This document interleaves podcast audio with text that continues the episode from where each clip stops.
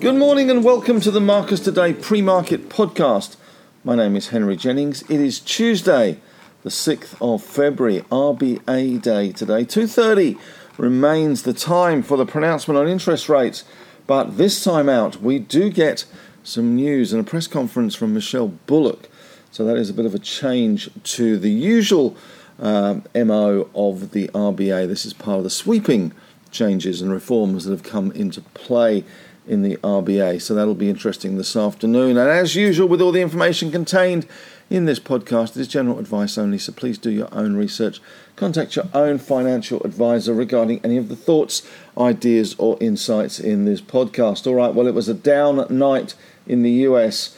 That is for everything really except for bond yields, which were pushing up. US 10 year bonds 4.166 up 14 basis points. Two years 4.47 up 10 basis points. The Aussie 10 year 4.18 up nearly 10 basis points.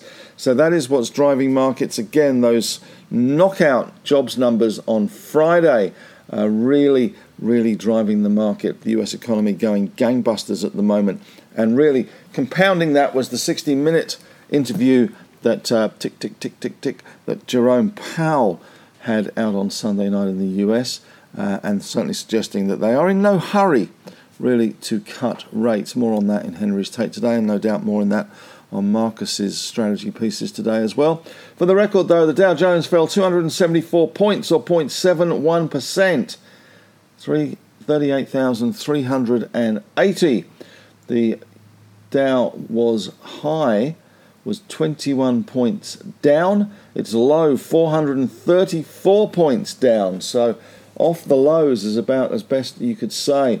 Nasdaq down 0.2 of a percent, down 31 points, 15,598. The S&P 500 down 0.32% in the middle for diddle, down 16 points, 49.43. The Russell 2000 though took things in a nasty old way, down 1.3%.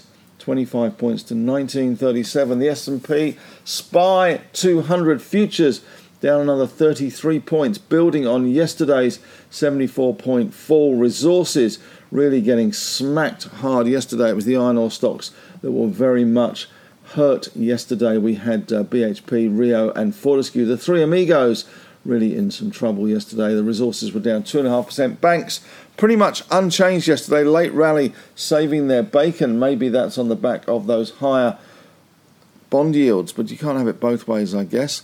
CBA still hovering around all time highs. As far as European markets go, pretty much flat, nothing shaking but the trees there for Europe. In Asia last night, though, China down another 1%, Hong Kong uh, pretty much unchanged, Japan up 0.7 of a percent. Looking at US stocks, Nvidia, it just keeps on climbing, doesn't it? 4.8% higher. The Super 6 remain the bedrock of the US market. 4.8%. We did get Goldman's upgrading their price target there, I think to $800. AMD down 1.9%. Netflix down 0.5%. Meta, the artist formerly known as Facebook, falling back 3.3%. Tesla under pressure again, down 3.7%. That is well and truly out of the Magnificent Seven. Now we're into the Super Six or the AI 5 and uh, Alphabeti Spaghetti up 1%, Amazon down 0.9. Microsoft down 1.4. Apple up 1% there. US banks eased as well, so we'll probably see more selling today in our banks. We had Bank of America down 1.4%, Goldman's down 1.2, Morgan Stanley down 1.7, and we had CBA overseas down 0.6 of a percent, and Barclays in Europe down 3.3%, Deutsche down 2.7, used to be smart, UBS down 0.3 of a percent, so nothing there. But Barclays and Deutsche coming under some pressure. Uh, in other stocks overseas, ResMed down 0.9 of a percent, and Avita Health uh, down 1.1 percent there. But it was big tech once again that dominated the headlines there. Palantir also coming out after hours. They're up around 12%. But that strong economic data in the US really pushing those yields higher. Bonds selling off. Federal Reserve Chief Jerome Powell reiterating comments made after the last week's January policy meeting, suggesting that a rate cut in March was unlikely. The probability of a March rate cut is now only 16.5%. McDonald's fell 3.7% last night as well on a mixed quarter, and Boeing down as well, more 737 MAX issues, uh, and Tesla. Another casualty again last night. Worries about rising competition and pricing pressures on the EV giant. So that is um, playing out again for Tesla. All right, looking at commodities last night, we did have Brent crude up 1.2%, 92 cents, 78.10. We had WTI up 49 cents or 0.7%, $73.2. Gold, as you would expect, with a rampant US dollar, down 0.7%. The US dollar index up 0.5%. The Aussie dollar 64.81. Platinum up 0.7. Silver coming off 1.4%. And base metals on the C and the LME, the London Metal Exchange, all weaker. LME copper down 1.1%. LME nickel down 1.7, aluminium down 1.5, zinc down 1.3, lead down 1.4, and tin down 2.5%. All under pressure because of the lack of the stimulus and all the events that we're seeing in China at the moment. Iron ore remained relatively solid, although Dalian iron ore futures were down 2.8%.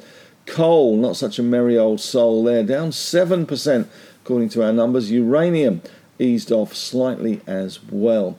In the US, we saw BHP down 2.6%, Rio down 1.4, Glencore down 2, Freeport down 3.5, Vale down 0.9, Arcadium Lithium down 8.1%.